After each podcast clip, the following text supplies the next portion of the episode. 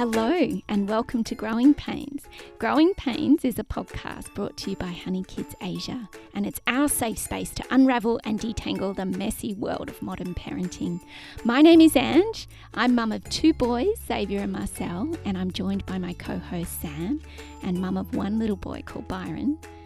Today we are chatting with Ramita Anand. She is the founder of Elevate RA, an educational mentoring company dedicated to empowering young girls. And today we are talking to Ramita about how to raise our children. And note that I say children and not girls. How to raise our children to be feminists. Enjoy. Thank you so much for having me and for that lovely introduction. Now let's start with a little bit about you. Sure. So, how many children do you have and how old are they? I've got two children, uh, teens now almost. So, my daughter is 14, turning 15, and my son is 11, turning 12. And can you tell us a little bit about um, what you've been doing in your company? Sure. So, um, as you said, I am a mother first and foremost, and I think you learn a lot uh, as a parent and as a mum. Um, and in each stage of growth, you sort of want to develop new skills of being able to cope with this, the things that are the challenges that raising children brings. Mm-hmm. That, combined with the fact that I've had 15 years of teaching experience, has led me to find uh, to found the company Elevate RA, uh, which, as you said, is there to help empower young girls to be their best selves.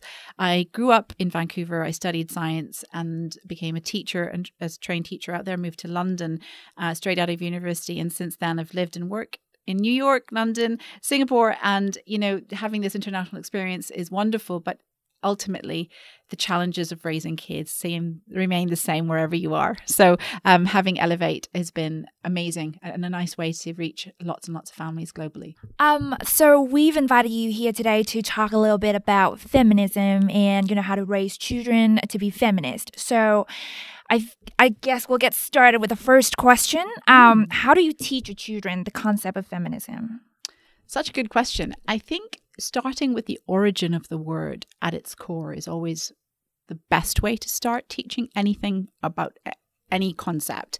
So, getting to the definition of it. And I think historically, many of us have been a little bit frightened of the word feminism or feminist um, because there might be images of very angry, scared, or very hostile women. Um, and historically, the association of that word has really not been a positive one. And I don't think it's been fair because a lot of these women are punished by society for being forceful or pushy or loud. And I think subconsciously, even if we don't think it, we might all be a little bit afraid because we don't want to be seen by society in those terms or under that light. All it really, really means, in every sense of the word, is that you believe in women's rights, that you believe that they should be equal to men's rights. And then, if you believe in that, by definition, you are an advocate for other women and you are then an advocate for feminism. So, if you break it to its simplest form, I think that's how children should uh, start to digest the word. Wait, how old are your children again? And have you chatted to them about this? Yeah, because I have one of each. So my daughter is 14 and my son is uh, 11. I think one of the simplest ways of explaining feminism to them, particularly, is because uh, they're siblings and one is a boy and one is a girl. If I said to them that you were going to be allowed to do certain things solely based on the fact that you're a girl and you're only going to be doing something to my son, Ishan, because you're the, a boy. So you get to stay up later or you get to have uh, extra game time because you're allowed and that's what boys should do how would you feel? I would ask my daughter that question. And I think unfair comes up quite quickly. So if you can get them to apply it to their own life and see how it would impact their day to day life around access to things that everybody should be allowed to have equally, um, then they start to understand it quite quickly. Mm. So obviously, we uh, you know, we understand where feminism has come from. You know, those that were the advocates for the cause, you know, a century ago, mm. even, you know, four or five decades ago, it was a very different fight. Sure. And there's a lot that would argue that we are much closer to equality now than we were even 10 years ago, you know, with Me Too and other movements that have. So, how do we translate what it means to be a feminist from the kind of uh, more traditional uh, translation, which is gender equality. So, what does that mean today? Mm. What does hmm. it mean to be a feminist today? Yeah, it's a good point, and I think you're. I have to agree with you. There is obviously huge amounts of improvement in that world. Um, and yes, equality is a great word, but I think it's important to reiterate the fact that equal doesn't necessarily mean the same. Mm. And reminding ourselves and our children of that is important. So, having equal access to opportunities, whether you're a boy or a girl or a woman or a man, um, you don't have to be the same physically. You don't have to have exactly the same things to be able to have the same rights equally, if that makes sense. So, are we there in, in today's world yet? I think there is a lot of work to be done, uh, if I'm honest with you. I think, um, it, look, that there was that whole time where, you know, if you believed in anti shaving and you know, kill the patriarchy or whatever the slogans might have been. You're right. Like that might have been something that we think, okay, we've we have moved on from those types of uh, belief systems but if if that's true to you now and you that is who you are authentically good for you the point is choice and i think what it means in the modern world today is proactively allowing your authentic self to show up every day with your own will with your own choice not one that's been handed down to you through societal expectations or um, cultural expectations. And I think that is the thing that has changed uh, or needs to be changed in the modern world a little bit around thinking, because I still think. Because of what's happened in the past, there are people that think if you are a model and you show off certain parts of your body, then you can't be a feminist right? And I think Emily Ratajkowski, I'm going to say that hopefully correctly. Yeah, Ratajkowski, that's right. She's a great example of somebody who uh, is a you know powerful model out there doing lots of great things, but at the same time exposing people and understanding that she wasn't treated the way she should have been treated uh, according to her choice and her will. Yeah, it's body. so true. There's a lot of actually discussion at the moment about Emma Ratajkowski. Yes. Um, yes. I'm going to get the name wrong. Yes, because she's um, Emily, isn't it? Emily Ratajkowski. Yeah. yeah.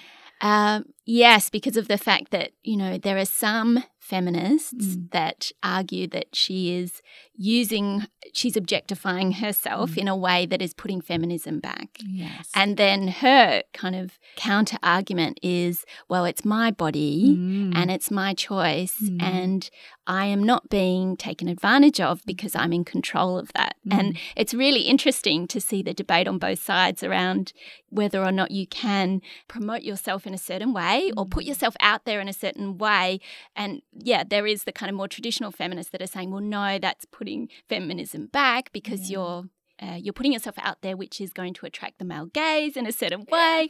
And it's just, it's a very interesting kind of conversation, I think, because in my mind, neither side is wrong or right. I think mm. it's a conversation and it's yeah. just understanding that um, yeah, the the different perspectives are not necessarily wrong.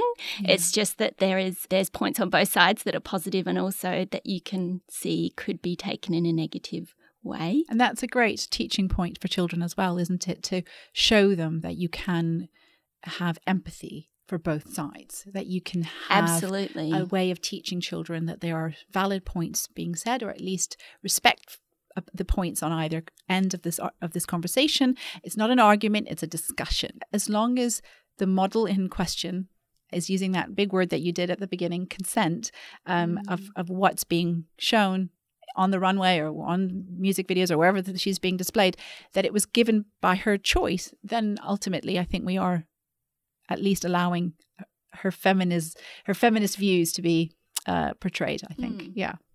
Hmm. I know we've spoken about this at the beginning, but um, what would you say is the difference between teaching how to be a feminist to a boy versus a girl? yeah, that's so important. It's a big part of the puzzle that I think is needs addressing. I think for girls, right down to what we just said, it's about respect for themselves. It's about understanding their self worth, understanding that they do need to respect their own bodies, um, respect them uh, for the, as people for who they are, and make sure that they know how to advocate for themselves. I think giving them that empowerment and that kind of belief in themselves is, is the most important thing about teaching girls around concepts around feminism. For boys, I think it's what's really important is that you and I, and you know, we're three females today, and we can have this conversation, and maybe most of your listeners will be females as well. But I don't know how we're going to have change in the world if we don't bring in the other half of the population, which mm. is male, right? So nothing is going to actually happen. We can't see that change. We can't break that cycle until each party is privy to the conversation and they're all brought to the table because we can and I think that the beauty of having conversations with other females is to give you that empowerment, to give you that boost, to build that community and feel like, yes, I've got other people in my corner. And now I feel I can go out there and say this piece to the other half of the population, mm. which are the boys. So you can't expect boys to understand if we don't teach it to them. We, we won't be able to break this historical gender divide if we don't actually actively bring them into these conversations and have these discussions with them present. It's so true. I remember I read an article, I think it was in the, the New York Times, and it was a mum of three boys talking about how it's actually more important to raise boys as feminists mm. than girls mm. because mm as women and as young girls, you know, particularly when we're young girls, we believe we can do anything, mm. you know, mm. and it's more the environment in which we educated and the media and you know the patriarchy yes. that that then puts that doubt mm. and potentially takes away opportunities for women. And so the article was kind of around the fact that you know if we need boys to be very cognizant of the disparity in genders and the disparity in pay and opportunity that still exists in the world. Mm. Um, and, you know, in the Western world is probably more equal in some ways than other parts of you know, mm. where it's uh, definitely more traditional still in in the views around women and and very backwards in you know mm. some countries still to this day. Mm. So I guess it's something that I've had playing on my mind because I'm a mum of two boys, and of course, Sam's a mum of a little boy as well. Mm. So, what can we do? How can we talk to our children about equality from the lens of they are all little boys and they're mm. going to be men one day? So, mm. how can we talk to them about equality and help to grow their understanding of the disparity in gender? Yeah, I think you raised so many important points. So I'll speak to this this point that you raised just now is as a mum, what can you do? What is your mm. role as a, as a, where is your responsibility in this, and how can you get them to show up as advocates for feminism? Um, and I know that there's been certainly lots of things that people have been putting out there that used to say protect your daughters or edu- you know, but lots of uh, female organizations have said actually that shouldn't be protect your daughters it should be educate your sons and yes. there is a lot around education which is the main point of, of, of what we're talking about um, so i think it's really important to bring it down to their level you know because larger concepts when they're little uh, and when they're children about pay gap is hardly something that they're going to really understand, possibly. But giving them examples of two boys in their class, for example, or even if they're two brothers, you know, and giving them the idea that maybe one of you is is slightly physically weaker, should that mean that you shouldn't be accessed, allowed access to computers in the classroom, or should that mean mm-hmm. that you get less break time, or does that mean that you should be allowed to touch certain things at school because of the size you're at, you know, and see how they get that conversation going, see how they respond to that I think more more often than not, you'll realize that they will say that doesn't make sense because they're actually much more um, in tune with the fairness when they're little. You know, they really do get why yes, that absolutely. and it, it, only when they get older do they start to really exhibit these things. And I think it is social conditioning and possibly through osmosis. But when they're little, if we keep if we can almost amplify this belief that they have innately and keep that going, that's a really good start. Um, another really great example that I like to use is J.K. Rowling's because most young children. Uh, are obsessed with the wizard Harry Potter, and yes. why shouldn't they be? But the idea behind the fact that she was asked to change her name from Joanna to JK because the publishing company felt that a female writer writing about a boy wizard wasn't going to sell. Now, that is such a great case study for us to bring up into conversations when you see your child picking up a Harry Potter wand or Harry Potter thing and, and, and remind them that this amazing, magnificent story about a boy was written by a female. Like, does that, mm. you know, why should that be something that shouldn't be celebrated? And I think the fact that Joanna had to change her name to JK, so her female identity might be a little bit hidden or be might be a bit obscure on the cover of books. Um, is that fair? You know, and see what they say. And these kinds of conversations starters are a really great way of thinking about why did she have to do that? Would you change your name for something that you know you've worked really hard on? Would you maybe hide who you really are for something that you should be actually really proud to own as yours? Mm, that's quite interesting. I always thought it was because you wanted to be like Tolkien and have. Oh. yeah, yeah, and just go by the, the, the, the, standard name. No, it was because the, the very, very first, and they didn't print many copies. I think they said, well, we'll go with a thousand copies. I don't think it's going to sell. Um, but to help you, let's change your name. and so, of course, you went on to sell millions of copies. I mean, that's a really interesting story. I didn't know that, ah. but you know, that's a I'm gonna ask the the boy one day when he when he grows up and to see what he thinks about that. And um, but my next question is, um, what do you think are the benefits of teaching young children to be feminist and to understand feminism? Um, well, there's so many benefits, but the main one obviously is to get young children to break the social conditioning cycles that I think we're all been privy to. I think that we can't see change until we are the change. So, you know, you want to see it be the change is kind of the truth of behind all movements. And I think for young children to understand concepts around fairness, equality, equity, and what the different. I know equity is a different, harder word, but but understanding that they're not exactly the same thing.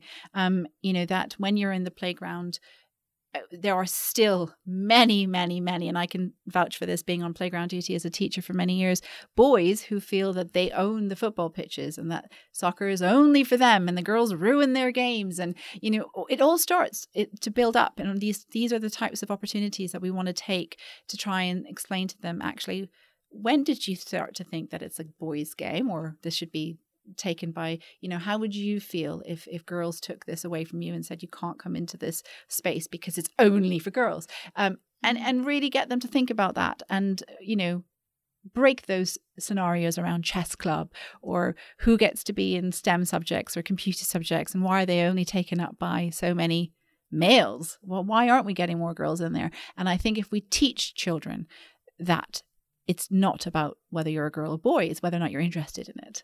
Uh, then suddenly you might get more uptake. But I think we we do somehow divide them um, naturally by giving.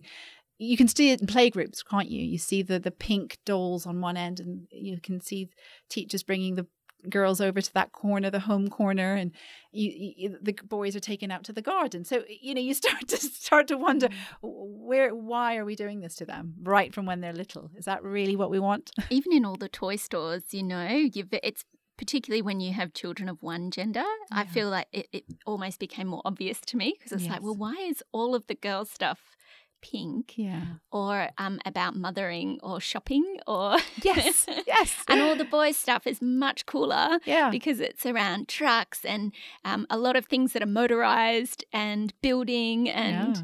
it just yeah it's actually quite stark really even with you know some of the popular building block yeah. um, you know the girls um, sets. Uh, Dainty uh, and pretty, mm, yeah, but also just easier in mm. some ways than the than the boys sets. And it's like, well, why is that the case? You know? Yeah. Um, yeah, I remember feeling really excited because I think IKEA did, was the first kitchen home corner thing I'd found from my playroom from when my kids were little that was white. Yes. You know, it wasn't pink. And I, I wanted my boy to know that he could also go into the home corner and not feel like weirded out by the color pink. Not that he should. I mean, I dressed him any color he likes, but I just knew that there was a sort of a strange stereotype associated with it. If it's pink, that he thinks it might be his sister's toy and not something he can go in and play, you know, as well. Why aren't the irons and things a bit more masculine? I don't know. Yeah, who knows? Um, so we've kind of talked about the benefits of teaching young children to be feminist, but I mean, what are the challenges around teaching our children about feminism, perhaps even for young children. But yeah, what would you say are those challenges? So I'm going to give you more of a personal uh, take. Uh, well, not just just me personally. I think it, where the biggest challenge lies, in my view, is when tradition and cultural values start to impinge on your day to day lives, and your views are tainted by what you think historically uh, and the values that have been passed down for generations.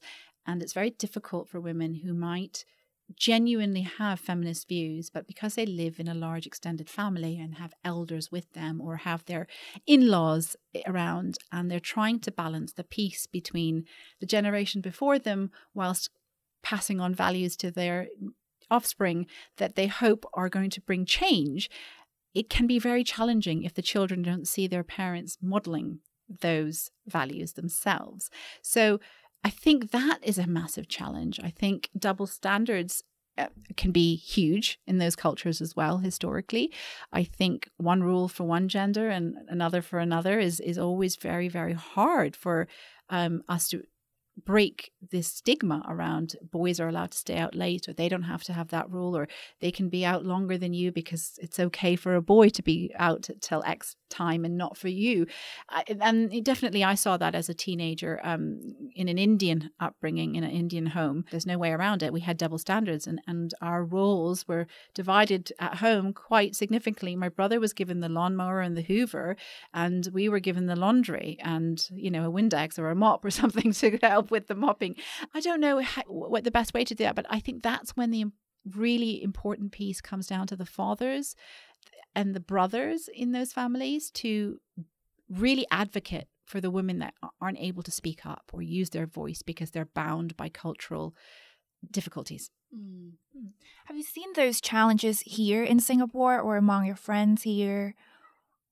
I think so. I think there are still expectations around the son to ensure that his parents are looked after and that they go that, that the daughter-in-laws are expected to provide and and, and almost give up her family to make sure his family is looked after.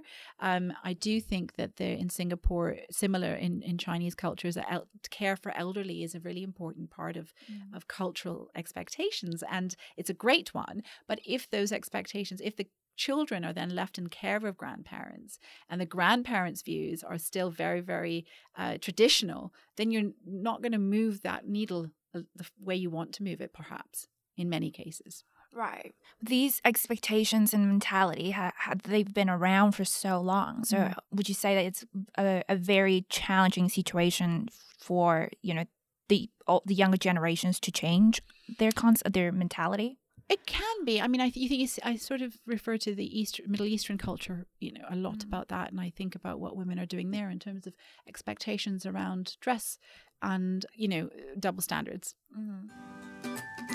You're listening to the Honey Kids podcast Growing Pains. I'm your host, Ange Neo. Did you know that over half a million mums and dads read Honey Kids every month? Amazing, but true. If you would like to know all the great things to do in Singapore, then you absolutely need to subscribe to our newsletter. It delivers the best of Singapore right into your inbox every week.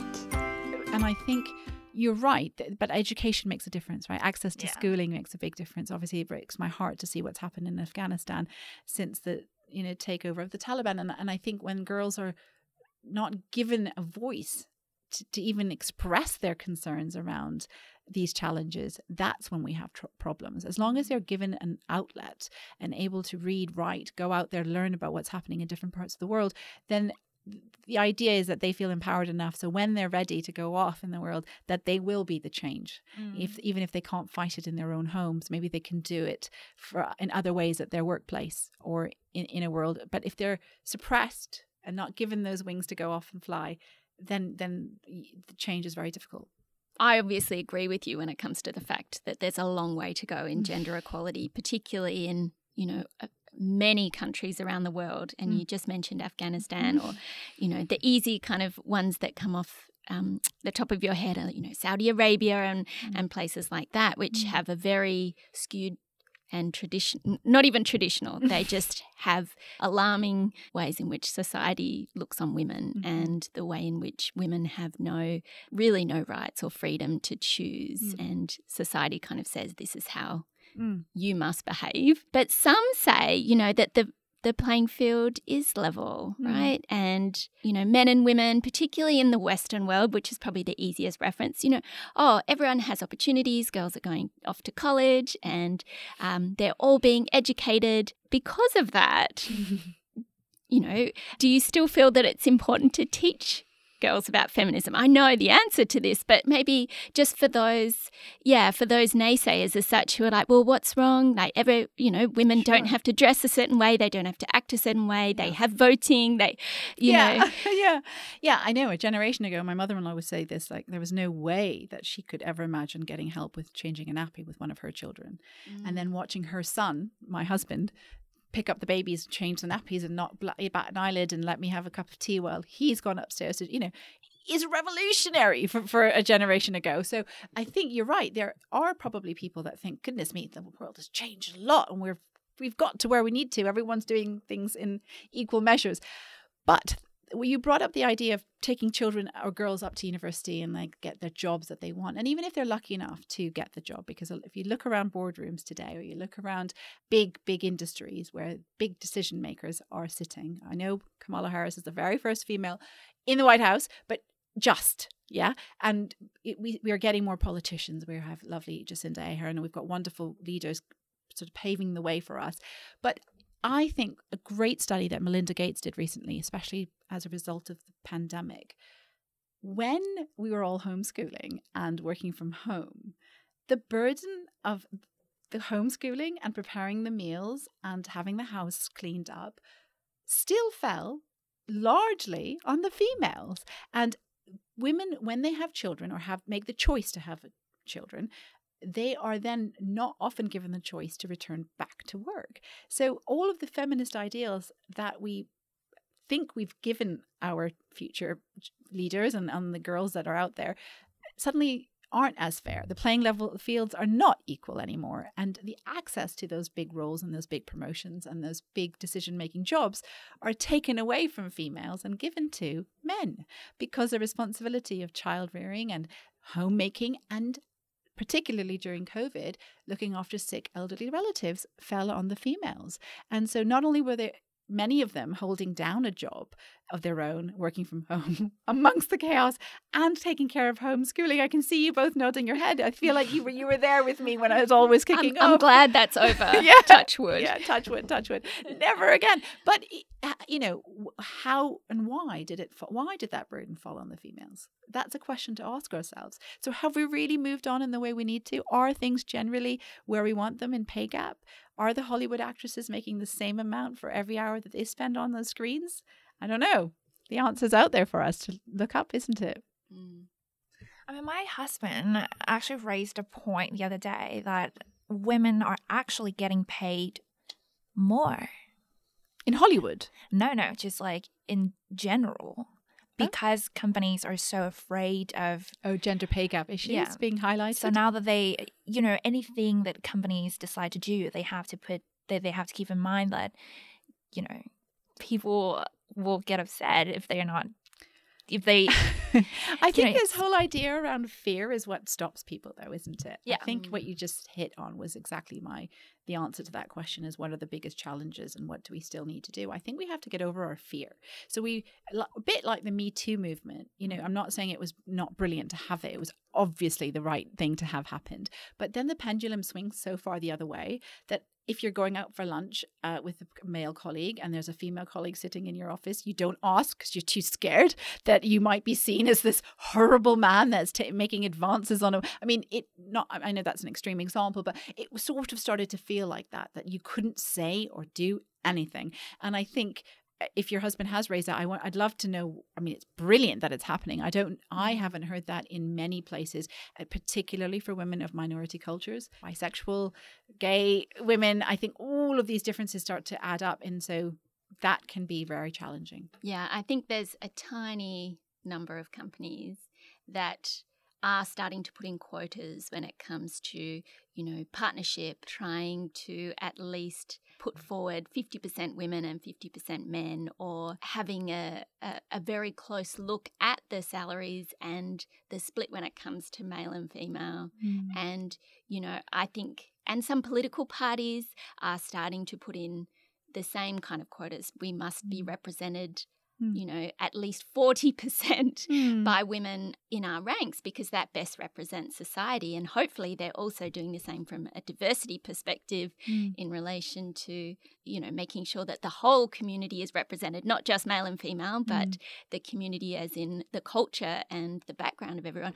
But yeah, I mean, I think that has been the thing that I find the most stark as we get older is Mm. you put on the television and there's, you know, there's world leaders or Mm. there is a, a group of politicians Mm. talking about any kind of issue, sometimes female issues, and I don't see myself Mm. represented there or a lot of my friends represented there equally. I see a lot of men and a lot of men that look very similar. And, you know, I obviously have been born with the privilege of being a white woman. So Mm. I'm not in any way saying that, you know, uh, like I've been born with a privilege that I'm very aware of. Mm. And at the same time, it's very easy for me to see that the inequality is is everywhere Right. from so- that from a representation perspective. Sure. And so for women of minority cultures or colored people, I think that becomes that pang, that empty void that they see with lack of representation becomes greater. And you have to work harder to, to fill those gaps, I think. Um, And that's why it's been wonderful to see even just the entertainment industry start to Mm. tackle this. You know, Mm. Netflix has brought out so many more diverse Yes. shows for yeah. um, women of color, for um, you know, for the trans community, for a lot of different communities that have never, you know, that have have never been able to see themselves on the screen as a male lead or a female lead or anything other than kind of a sidekick in a Brilliant. Yeah. Yeah. no, you're absolutely right. And I think the uh, media world has changed a lot. And even not just Netflix, but print.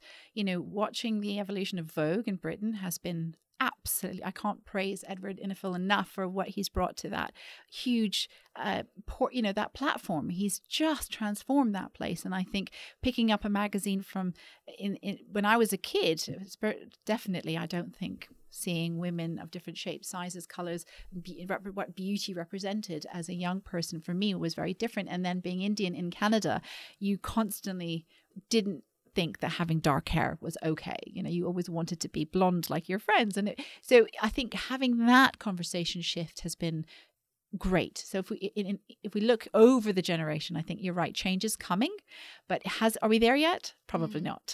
and then where is Singapore in all of this? Good question. yeah, very good question.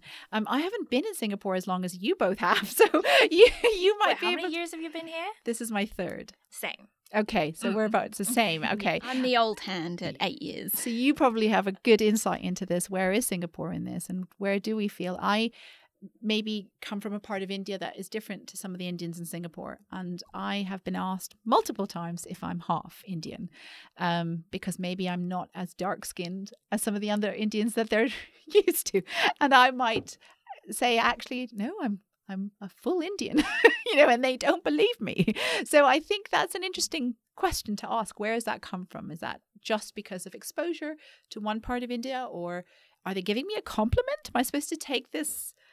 uh, you know, I, I'm not sure what this comment comes from, where it comes from, but where is this notion or these preconceived ideas? Where have they stemmed from? That's a question I have. I've never been asked if I'm half Indian ever else, anywhere else. Yeah, it's yeah, it's that's I I don't have a response for you, Ramita. I do think it's great to see that there has been more conversations in the community in Singapore around race, particularly in the last couple of years, and and also around I think feminism. But I, you know, I mean, we all know that there's a long way to go. There's some definite advantages in Singapore for girls in some ways. You know, they don't do reservists, so there is the argument that they, you know, there is an argument out there that well, women get a two-year head start on their male you know, schoolmates because instead of having to do reservists, they can start their careers straight away and they don't have those two years. Sure. Yeah, that's that's definitely a point. But what about women that want to do it? What if the Well, nationalistic exactly women out there that want to go in join and, and be part the, of that? the main question that I have exactly. yeah. So I don't know if, if Singapore is where we want it to be in terms of complete gender equality yet either. But from what I've noticed and um, certainly around uh, you know, obviously in China it's different because it's just, we, there was a one child policy, and obviously we wanted it to be a boy, and I think all of that was a big, maybe culturally a big thing that spills over maybe a little bit into Singapore as well. I don't know what your views on that is, but I think there is definitely a slight different angle um, in the Asian world. Mm. Um, before we wrap up, Mm. is there anything else that you'd kind of like to add that we haven't covered around this? You know, how to raise feminists around the the topic of feminism and and how we discuss with our children or raise our children in a way to be the best feminists they can be.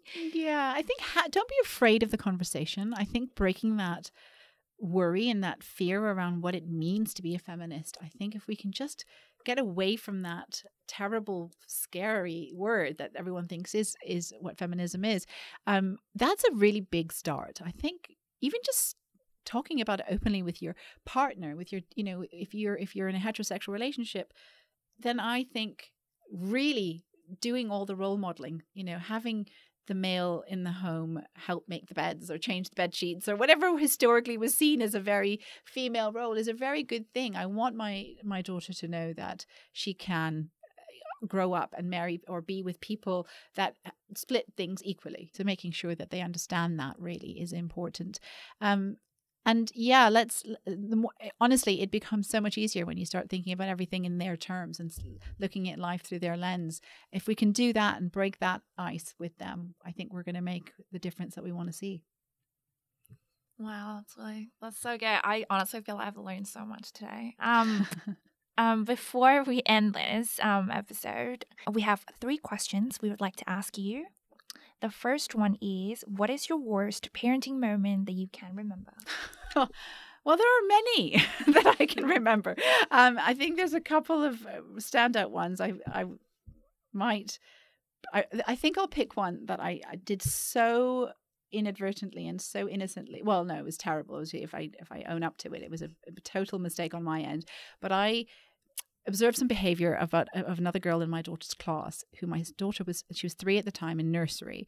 And I could see my daughter becoming quite friendly with her. And I was a little nervous about this friendliness because I maybe didn't like some of the behaviors of- of this other child and vocalized my discern openly in a conversation with my husband of course my little daughter's ears were like perked up loud as anything. And she went into school the next day and when this little girl tried to sit next to her she says well my mummy says i can't play with you. You're too bossy. Just. And i thought oh my word. And I, I didn't know it obviously she did that. And then i was cornered in the playground school gates by the mother of that daughter and asked why I'd stopped my daughter from playing with her daughter, and my her daughter was very sad by this. I wish earth could just open up and swallow me whole because I was mortified that um what I had said. So yeah, really, really, really, really stupid error on my part, and not realizing that um having these conversations and voicing them, maybe thinking twice about that next time. We've all had those that moment of clarity that our children can actually understand what we're saying, and you realize, oh gosh, I can't swear in the car. I can't do those things that when they're a little baby you can get away with and kind of forget about. Yeah, And yeah, so that's a wonderful worst parenting moment, Ramita. it's terrible. So It's let's terrible. flip the switch on that. And what is the best parenting moment that you remember? I, lo- this is these are great questions. I think um, if I asked my children today, I, I did say this to you earlier that they would find it very hard and they would giggle, and they did. I actually did ask them over dinner the other day, and and they did. Of course, they burst into laughter. Um, but one of the things that my daughter did say to me, which I thought is a really great. Um, Despite not feeling it all the time, she said to me she's never afraid to tell me anything because she's not because of being scared. There are many things she doesn't tell me, but not because she's fearful of the outcome of what I might say. So, whether that be a bad test result or just something that's happened at school, or some kids at school got into mum's alcohol cupboard and started having alcohol, she shares quite a lot with me.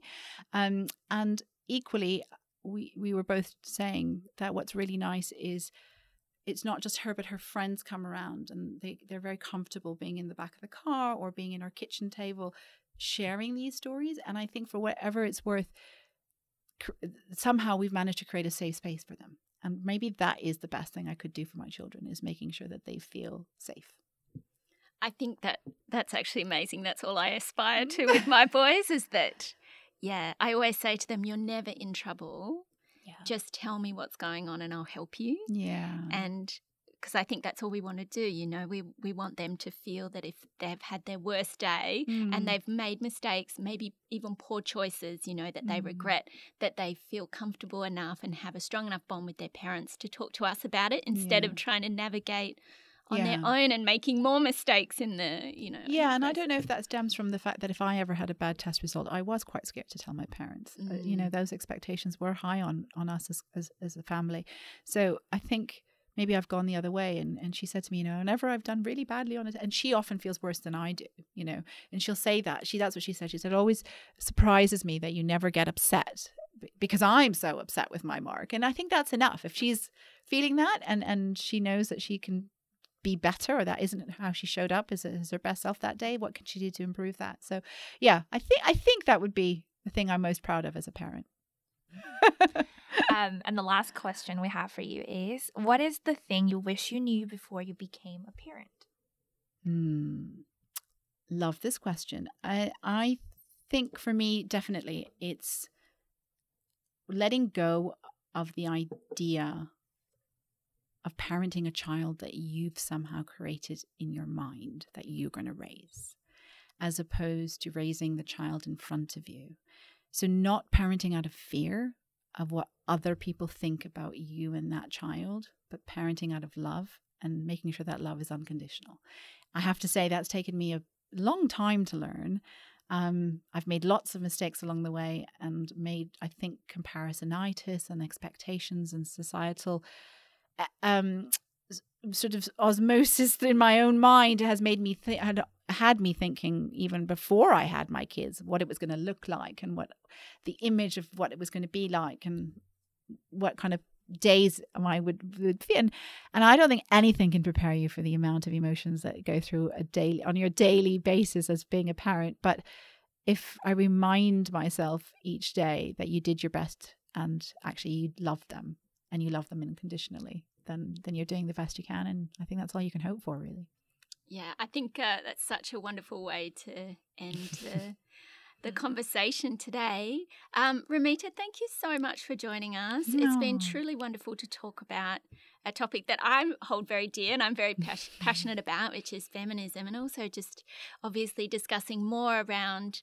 Yeah, how we can start those conversations with our children and how we can best support them. Anything, oh, uh, where can our um, readers and listeners find you? Yeah, I mean, if you'd ever be interested in elevating your daughters, um, particularly around feeling uh, like their best selves, I think the course that I've designed is available um, anywhere, really, wherever you're listening to this podcast. Uh, you can find me on the internet at www.elevate-ra.com. Um, and I'm on all socials uh, with at elevate.ra, where there's lots of tips and uh, I share lots of things in my blog on ways that we can make sure our daughters feel empowered.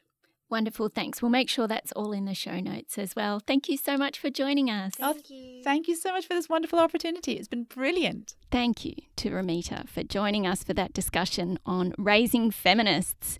If you're after more advice, Ramita has also written a fab article for us on how to raise empowered girls. You can check it out on our site at honeyKidsAsia.com. And we've also got some great discussions on tackling stereotypes in order to raise kick ass girls, such as speaking to the team at SCC Rugby Academy about why rugby is just as much for the girls as it is for the boys. And as someone who played rugby, not very well, but did play at university, I can concur with that. You can also head to our Facebook group, Growing Pains Singapore, to continue the discussion. See you next time.